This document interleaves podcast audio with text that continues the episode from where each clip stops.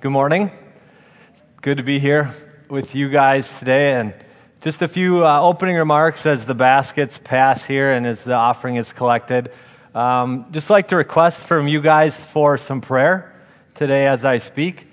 Uh, a couple different prayer requests. Number one is today we're going to be looking at a passage in John. And in that passage, Jesus tells us a little bit about our spiritual enemy, Satan, and about what type of a person he is and what type of schemes he has. And so, if you would just, as, as I speak and as you listen, just be mindful in your spirit. Uh, maybe ask God to um, protect you this morning from any distractions that Satan would want to throw your way, any way that he would want to get you off track from hearing the good news of who Jesus is. And then, secondly, if you could just uh, also just say a brief prayer for me at the risk of um, sharing too much TMI. You know, if you're a TMI person, don't listen to the next thing I'm about to say. But uh, I've been dealing for, uh, with a couple months now with, uh, with a hernia. And uh, after long periods of standing, it can become pretty sore. And so uh, if you see me sit or uh, maybe looks like I'm adjusting my waistband on my pants a little bit, just, just pray that God would give me the strength that I need to get through. Is that, is that something that you guys can do? Wonderful. We don't, yeah, we'll just go with that. You don't need any, more, any more information.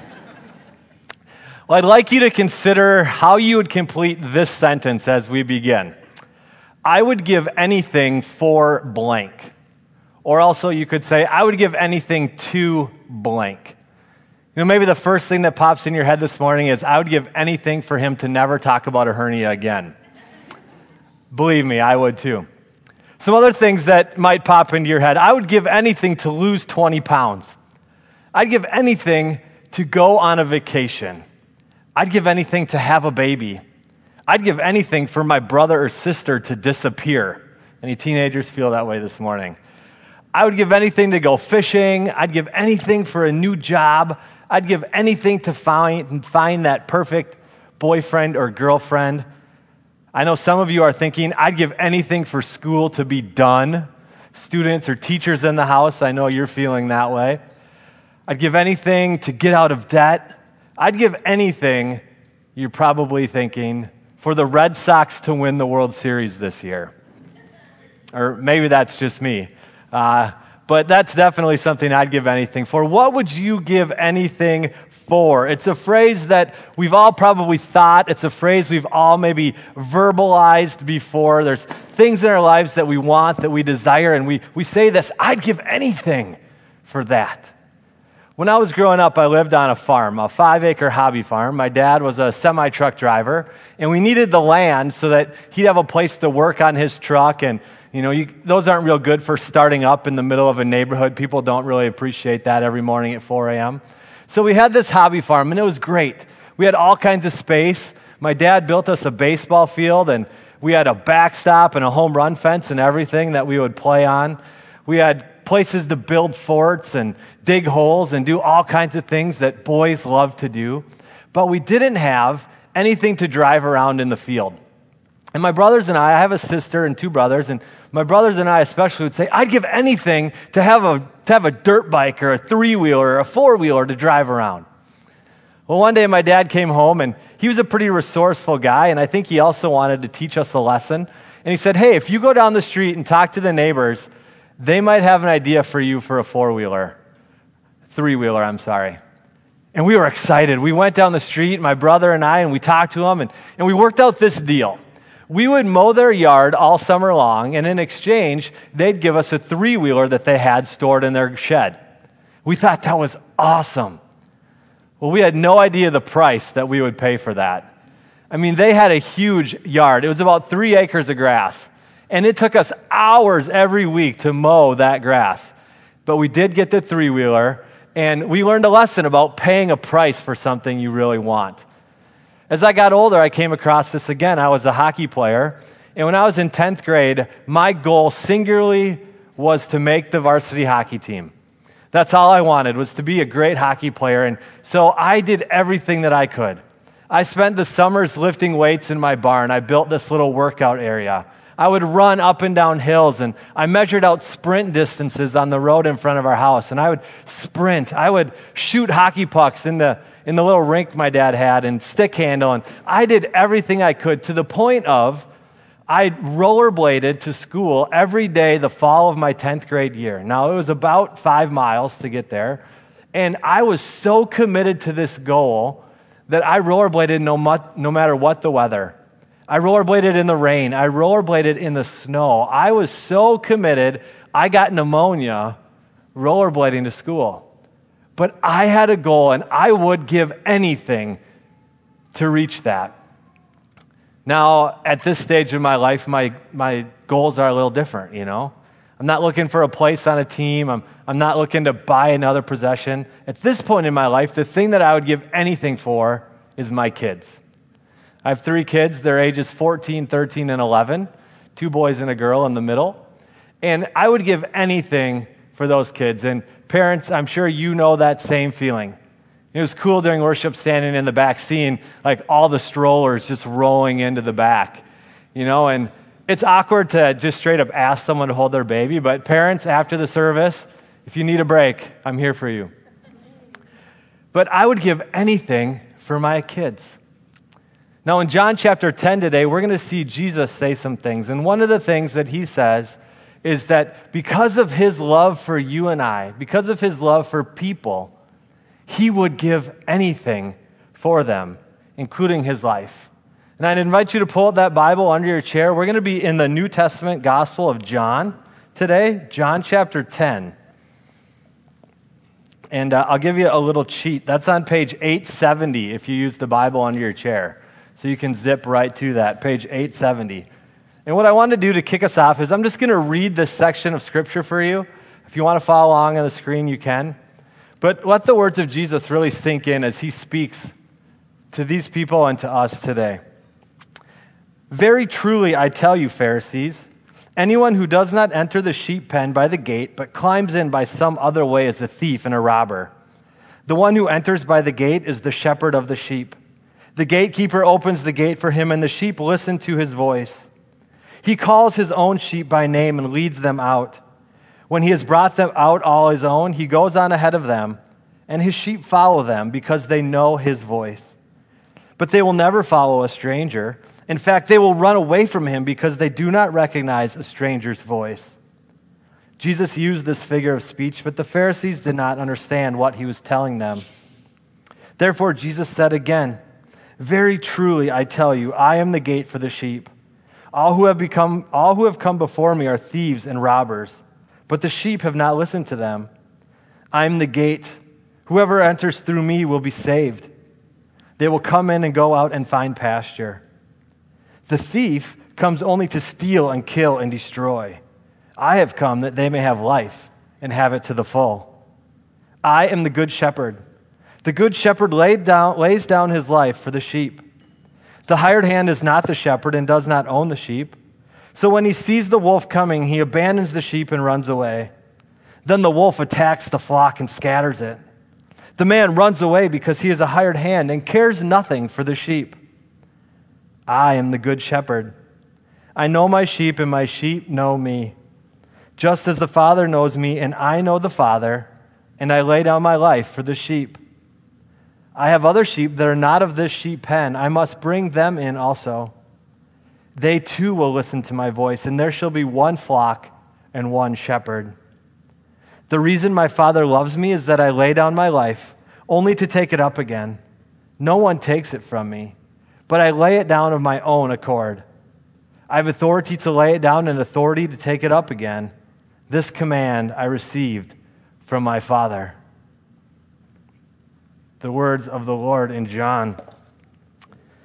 In this passage, Jesus is teaching us, and he uses a metaphor. He uses a metaphor of a shepherd and sheep. And he introduces four characters into the story the sheep, the thieves and the robbers, a hired hand, and a good shepherd. It's a familiar passage to many of us. Jesus is using these metaphors to illustrate some things, some lessons that he wants to learn. Jesus was a great teacher and he spoke in ways that people could understand and ways that they could apply to their lives. In the first eight verses, we read Jesus talking to the Pharisees. And he's talking about sheep in a pen and thieves and robbers.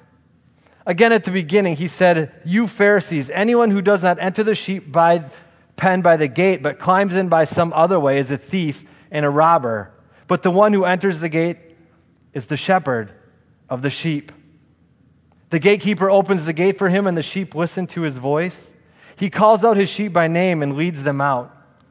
When he has brought out all his own, he goes ahead of them, and the sheep follow him because they know his voice. That is a critical point. They will never follow a stranger. In fact, they will run away from him because they do not recognize the stranger's voice.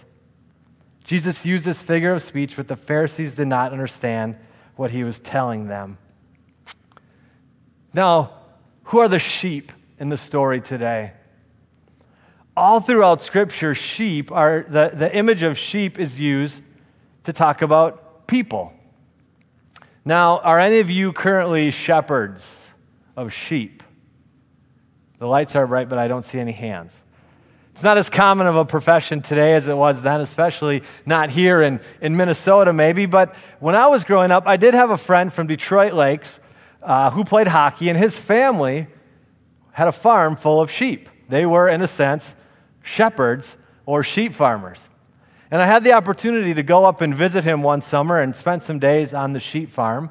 And one of the things that we would do at night was we would hop on his family four wheelers and we would drive them out into the fields, uh, into the pastures where the sheep were. And he let me kind of be a part of helping to push all the sheep back into the barn at the end of the night. So, since none of you raised your hands, I guess that makes me the most uh, experienced shepherd here today. Now, I don't know a lot about the sheep, but a few of the things yes, sheep do look what? Soft, cuddly, sort of meek. They're cute animals in a sense, I guess, but sheep can also be a bit stubborn. They can be a bit dependent on their shepherd. Sheep have a tendency to to kind of eat themselves into straying, they get distracted and they, they stray away. They can stray away from the flock. They can be somewhat helpless. And it makes sense that Scripture would refer to us, to people, as sheep. You know, I don't know about you, but some of those characteristics of being a bit stubborn and, and occasionally straying away from where I know I should be, those words can be applied to me if I'm honest. I can be a bit stubborn. I can find myself straying a little bit from the places that I want to go or, or the life that I'm trying to live. And, and maybe if you were honest today, you would agree that that describes you a little bit too. I think that's one of the reasons why house groups or small groups in churches are so important because they connect us with one another and, and give us a way to have some accountability in our life, to not stray away. Now, another reason sheep are so dependent on a shepherd is because they can be unaware of the dangers around them. As they graze the pasture and they're enjoying the, the green grass or the things that they're eating there, they can, they can be a bit helpless and in danger. And as we'll see later, Jesus says that the sheep and the, the flock can be attacked by the wolf. And so they need a shepherd. And you and I, we can get so distracted in our life sometimes. We can get so busy running from here to there and doing this and that and pursuing that or running that errand or taking that child there, handling this problem or that problem that, that we can become unaware a bit of what's really happening around us. And it's good to have someone alongside of us, a shepherd, to protect us and guide us and lead us. Jesus is describing this pen full of sheep, full of sheep, sheeps, full of sheep, and thieves and robbers that are looking to break in and steal the sheep. Now, who would he be referencing in that section? Most commentators and scholars believe that he's talking about the Pharisees, the religious teachers of the day, who were talking to the Jewish people in that area and giving them the rules and the law and all the things that they were supposed to do in order to please God. And Jesus now is on the scene saying, These men giving you all these rules, They're like thieves trying to steal sheep away from God. I like how Jesus says that his sheep will know his voice.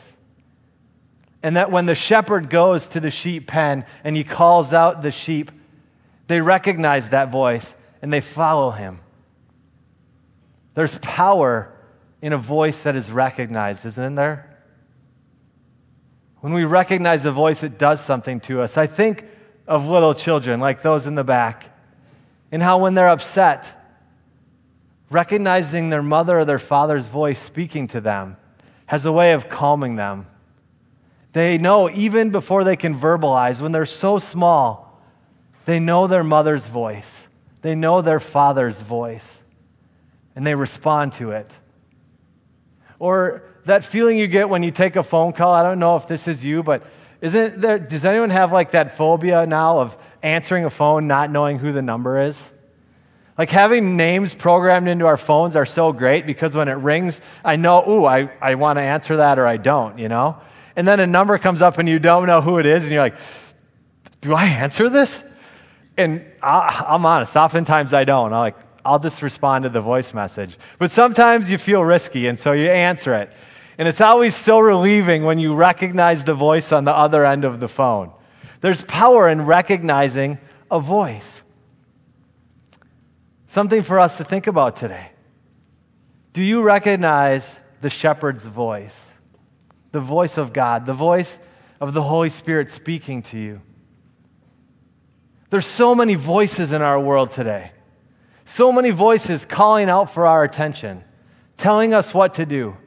I mean, just from marketing perspective, all of the voices I heard driving up here from Northfield today, the billboards that I saw, the things that I needed to buy, the things I needed in my life, the things I needed to upgrade, right? And then all the voices about what, what do I eat? Like, have you ever delved into like eating now? It's so difficult. There's so many voices that will tell you eat this, don't eat this. You should eat carbs, you shouldn't eat carbs. No fat, only eat fat. I kind of like that one because bacon has fat. Sugar, don't eat sugar. That voice you should listen to because sugar is terrible. But there's just so many voices. Not to mention the voices that tell us what is moral and what is immoral. The voices that tell us what, what's acceptable and what isn't acceptable. The voices of politics. The voices of so much, so many things. Do you know the shepherd's voice? God's voice. Do you hear him? Is that the voice that you follow? You know, the opposite of that is following the stranger's voice. Down in my county in Northfield, there's been two inc- incidences recently where children have reported strangers approaching them in vehicles, trying to coax them into the car using candy or, or puppies or things like that. And thankfully, these kids have been taught you know, stranger danger, right? Don't follow the stranger's voice. The stranger's voice leads to danger. Run away from the stranger's voice in your life, what voices are you following? The voice of the shepherd or the stranger's voice? Friends, learn, train yourself, run away from the stranger's voice. Stranger danger, if it's not God's voice leading you, you don't want to follow it. Jesus goes on to crank up the metaphor for us in, in verse 9 here. Not only are the sheep being led astray by these strange voices, but they are also under attack by a spiritual enemy. There's a capital T thief named Satan. I don't know if you know this or not, but if you didn't, you do now. And he's the enemy of Jesus, the enemy of God. He's the worst stranger. And Jesus says here in verse 9, I am the gate. Whoever enters through me will be saved. They will come in and go out and find pasture. The thief, the capital T thief, comes only to steal and kill and destroy. I have come that they may have life and have it to the full. Steal, kill, destroy. It re- reminds me of Thanos from the new Marvel Avengers movie, right? Just wants to destroy the world. Jesus is using strong words here to tell us about this enemy, this thief, because the thief is powerful and cunning and ruthless. This thief who wants to steal, kill, and destroy you and I is not some stupid criminal we would read about in a newspaper. He's not like this guy, Milton Hodges. When an attempted robbery at a Lowe's home improvement store went awry, Milton Hodges fled across the street and jumped a fence right into the Cypress Cove nudist resort and spa. As the Orlando Sentinel pointed out, as the only one wearing clothes, he was easily spotted by the police.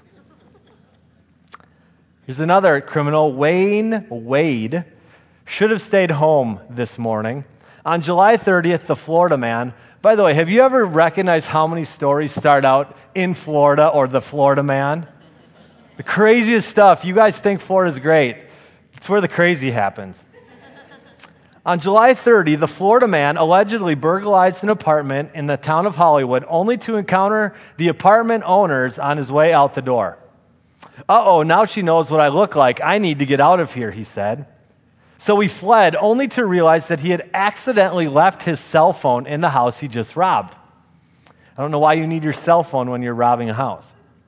oh, now the cops have my fingerprints and lots of other data. I need to get that phone back. So what does he do? Wayne called his phone, hoping the person would answer it, see the humor in the situation, and return it to him. Instead, the phone was answered by a detective who was in the house investigating. According to the Sun Sentinel, Wayne told the cop his name and said he needed his phone back. Instead, he was arrested, and his fingerprints from the phone were used to tie him to five other unsolved burglaries. Lesson here for us today don't bring your cell phone if you rob someplace and then don't call it. You know, some criminals are just stupid, others are very smart. How many people remember the movie Ocean's Eleven? Do you guys remember that film? Pretty great movie, and it's all kind of centers around um, criminals pulling off a crime on another criminal, in a sense. Um, they're actually going to rob a casino. Now, if you're going to rob a casino, this is a pretty good piece of advice for you today. Maybe jot this down. You don't just walk in and try to rob the casino. You have to plan. You have to plot. You have to watch the casino. At least this is what they did in the movie.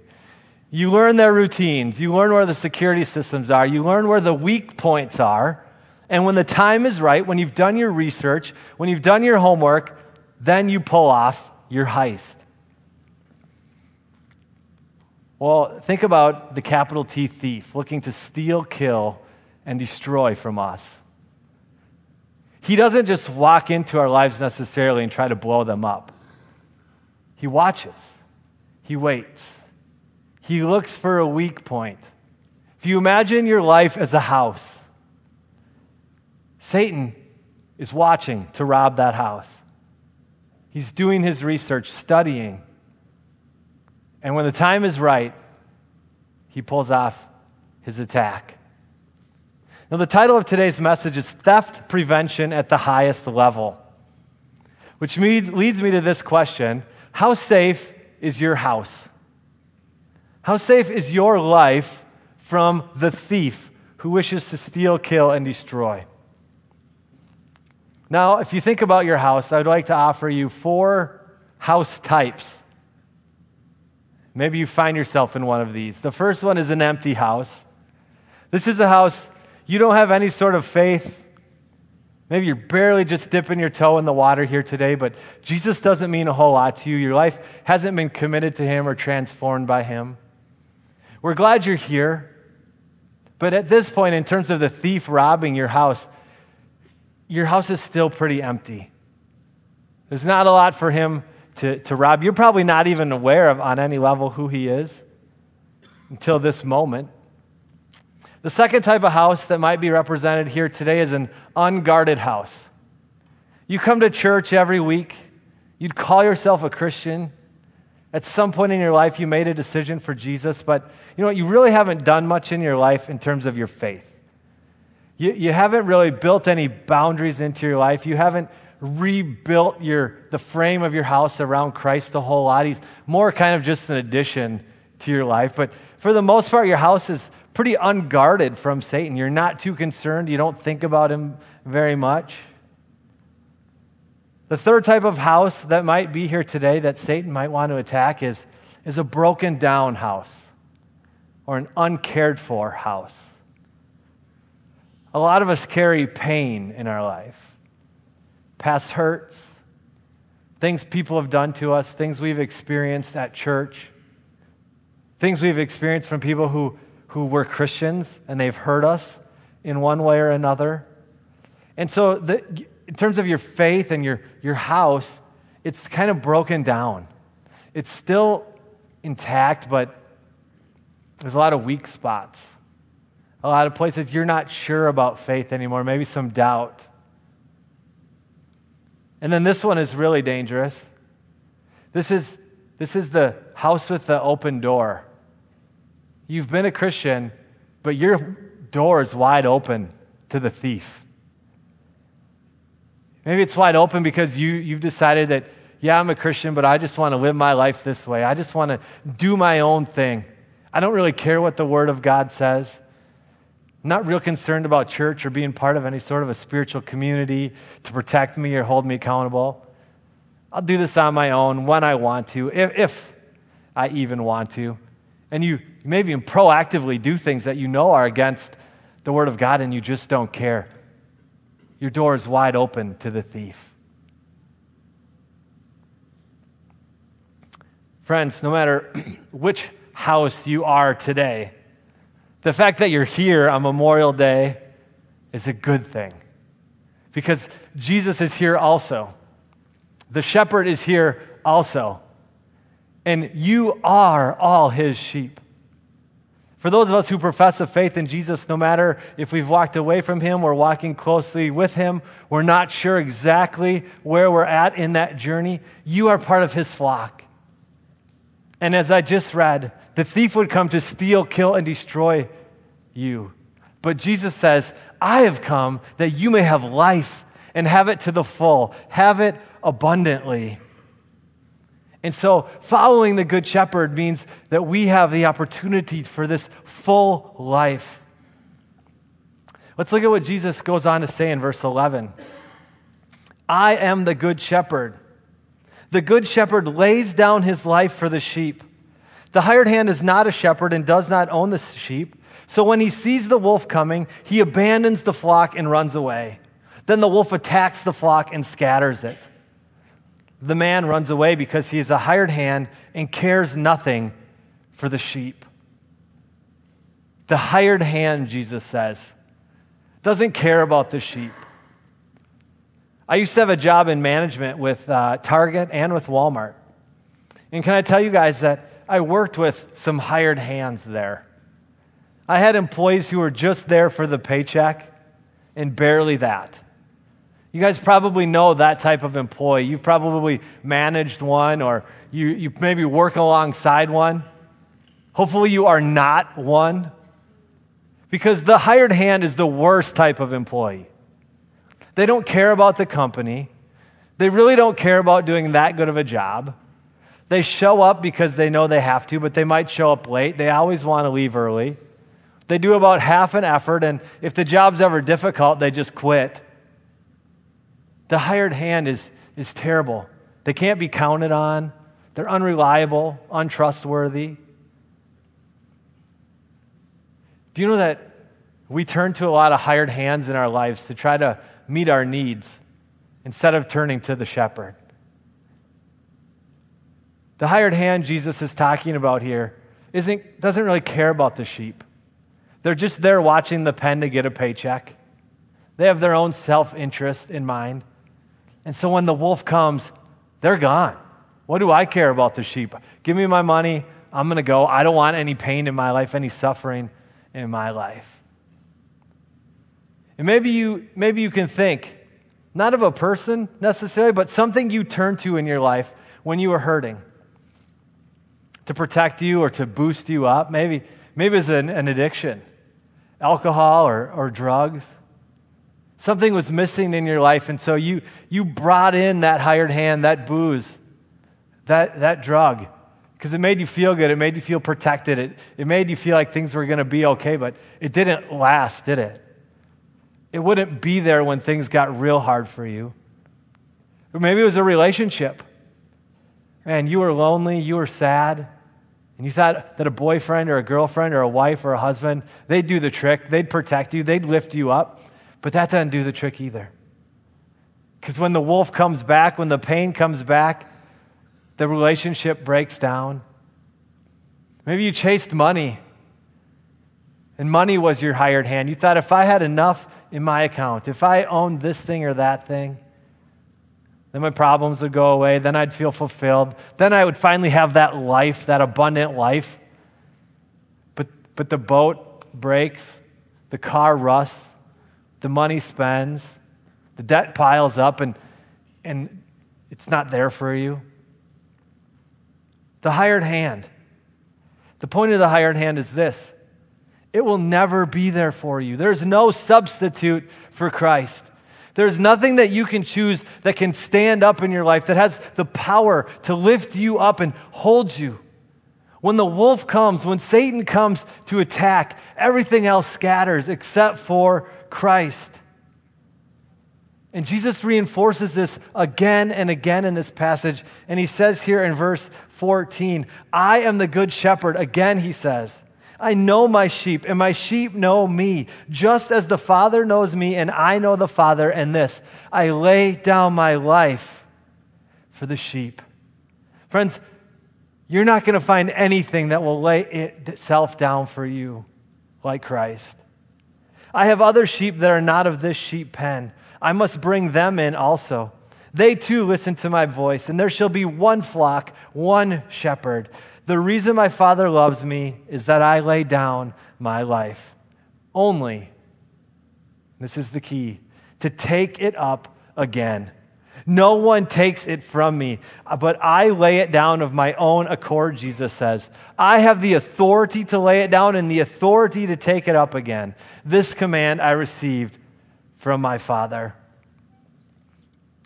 You know, when I think about sheep and the shepherd, I think of that picture that I first saw so many years ago as a little kid in church. And it was a couple cute little sheep, and, and it was kind of a cute little shepherd. You know, you even think about like the little kids that we put up on stage, and they, they have their mama's bathrobe on and the towel roll wrapped around their head, and they're so cute, these cute little shepherd, you know, these cute little sheep. But don't think of Jesus that way. Jesus isn't just some cute little shepherd. Jesus, think about Jesus like kind of a buff shepherd, right? Jesus was a CrossFit shepherd and he wasn't afraid of a, sheep, of a wolf. The wolf didn't scare Jesus because Jesus knew that the wolf couldn't defeat him. Jesus knew he was going to die for his sheep, for his flock. He was going to lay down his life, but it wasn't because he would be overpowered by the wolf, but he would choose to lay down his life because he has the power to take his life up again. Jesus rose from the dead. Jesus defeated death. In Corinthians, it says, Death, where is your sting? It's gone in Christ. In the farmhouse where I grew up, we had this. Uh, the way it was laid out was there we had the living room and you could sit on the couch in the living room and see through the dining room into the kitchen and in the end of the kitchen were some big glass doors okay and you could see when it was bright out you could see all the way outside into the yard but when it was dark out, what happens? You get the reflection from the lights inside the house, right? And there would be nights when I would be babysitting my brothers and sister, and we'd be sitting on the couch, and it would be dark, and it would be late, and our dog, we had this boxer named Major, this dog would be sleeping on the couch, and all of a sudden he'd lift up his head and look into the kitchen and start barking. and sometimes he'd hop off the couch and, and kind of run into the kitchen. And I was a kid, I would get scared. What is outside? What is he what, what is he barking at? And I wouldn't go running after the dog. I'd sit on the couch a while and just kind of look into the kitchen to see if I could see anything outside. That was probably Major barking at his own reflection, you know. But it was scary being a kid home alone on a farm in the dark. I thought there was something out there. And we can get into the tendency when we talk about Satan, our enemy, and being a wolf looking to attack the flock, to be afraid and to look around every corner, scared that Satan was going to attack us. And can I encourage you this morning that we don't need to do that? We should be mindful, we should be aware, but we should also be strong and confident in the fact that we have a good shepherd who loves us, cares for us, laid down his life for us, and took his life up again to defeat the wolf. You know, Satan comes into our life and he wants to snarl and growl and scare us. But in Christ, we can look back at him and see nothing but a nipping little dog and say, Get away from me, little pup. You have no power over me because I am in Christ Jesus. Friends, I'm going to end with that with you today. I want you to know that Jesus is with you, that Jesus gives you the strength to face whatever it is you're going through in your life. That instead of turning to some sort of substitute, instead of looking for the hired hand to come into your life, that if you would just give your life over to Christ, the Good Shepherd, tune in your heart and the ears to His voice. Run from the strange voices that call out to you and follow the voice of Christ. He will lead you into the abundant life that He promises for each and every one of us who are part of His flock.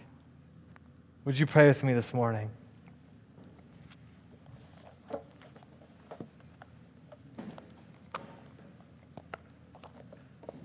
Jesus, I thank you today on Memorial Day for who you are and for what you have done. It was so fitting that as Dave said as he opened the service, Pastor Dave mentioned, that there are many people to remember this weekend, people who have given their lives for us, for our freedoms, to protect us here in America. We honor them. We thank you for them. We thank their families for their sacrifices. But Jesus, we thank you today above all else for your sacrifice, for your willingly laying down your own life for us. That you, Jesus, were willing to give anything, that you would do anything for us, your sheep. I pray for all of us here today. I pray for our lives, for our homes that you would give us protection. You, Jesus, are our highest theft protection. You give us eternal protection from the theft of our soul. Thank you today for who you are and all that you have done. It's in your name we pray. Amen.